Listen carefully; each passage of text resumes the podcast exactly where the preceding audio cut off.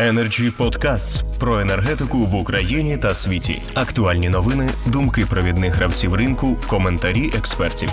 Energy Podcasts.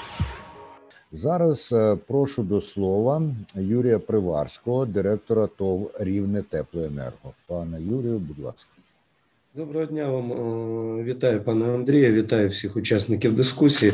Насправді, в мене перед лицем стоїть цей проект закону про внесення змін до деяких законів України щодо впровадження конкуренції в системах централізованого теплопостачання, підготовлений за участі Держенергоефективності. Держенергоефективність на минулому тижні проводила дискусію з вказаного питання. Як представник теплогенеруючої, теплопостачаючої компанії, хочу сказати своє суб'єктивне відношення до вказаного закону. На мою думку, в даний час від прийняття цього закону в такому вигляді, як він є, крім шкоди, не може бути абсолютно нічого. І для початку потрібно було б, не буду доповнювати до того, що говорили ну, попередні учасники вказаної дискусії.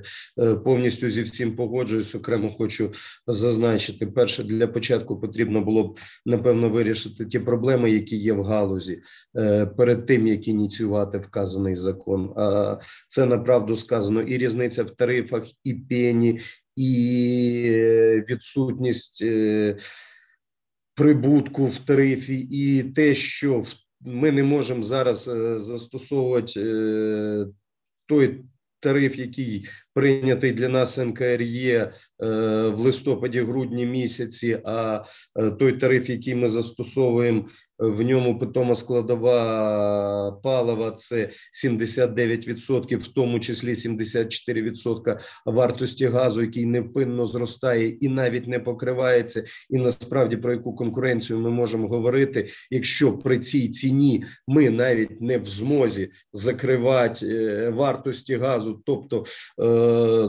реалізована продукція не покриває вартості газу, я вже мовчу за постійні позови штрафами, пенями, які задовільняються і те, з чим ми боремося.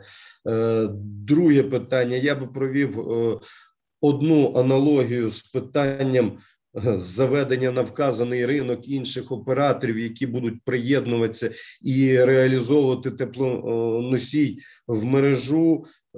Це, знаєте, як населені пункти, в яких бездумно органи місцевого самоврядування всупереч закону надавали можливість встановлювати індивідуальне опалення, яке призвело до того, що в будинках позалишалось по п'ять, по сім, по десять квартир на централізованому опаленні, і весь тягар тарифу впадає на вказані будинки. Третє питання, яке не вирішує ні в якій мірі вказаний закон, ну, насправді, інші е, учасники торгів, які будуть реалізовувати е, в систему е, теплову енергію, хто буде збирати кошти, як вони будуть повертатися, розбалансування системи, яке вони зможуть провести. Насправді, ми вже з цим стикнулися, що найкращі е, бюджетні об'єкти е, по розхопу, ну, повідхватували приватні е, контори, залишивши е, теплопостачаючим підприємствам е, населення і розбалансувавши систему, таким чином знову ведучи е, до того, що тариф невпинно має зростати. Насправді, якщо є перспектива в е, введенні на даний момент і перспектива, і необхідність е, е, альтернативних джерел е, палива, то нинішнє законодавство не обмежує і дає можливість і комунальним, і приватним підприємствам впроваджувати вказані заходи і таким чином ну, збалансовувати свої витрати. Але повернусь е, до того, з чого починав. Насправді потрібно, проблем в галузі дуже багато. Спочатку потрібно вирішити ті проблеми, які є, а потім говорити про реформування галузі. Ті темпи, з якими ми е, нарощуємо заборгованість перед НАКом, а причина одна і дуже проста, з шістнадцятого року не вирішується питання е, різниці в тарифах, де юре його номінально не існує, де-факто воно є, і заборгованості тільки зростають. З тридцяти двох за такий короткий період до понад п'ятдесят мільярдів. Ну, не можна говорити ні про який ринок. В цьому вигляді, який закон є, він залишає проблеми на постачаючих підприємствах і дає можливість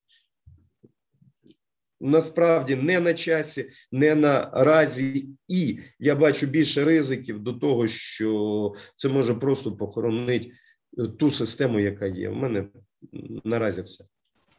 Дякую, дякую, пане Юрію. Ключове слово «наразі». Я не сумніваюся, що ви ще будете і думками, і словами, і справами повертатися до цієї проблеми. Energy Club. Пряма комунікація енергії.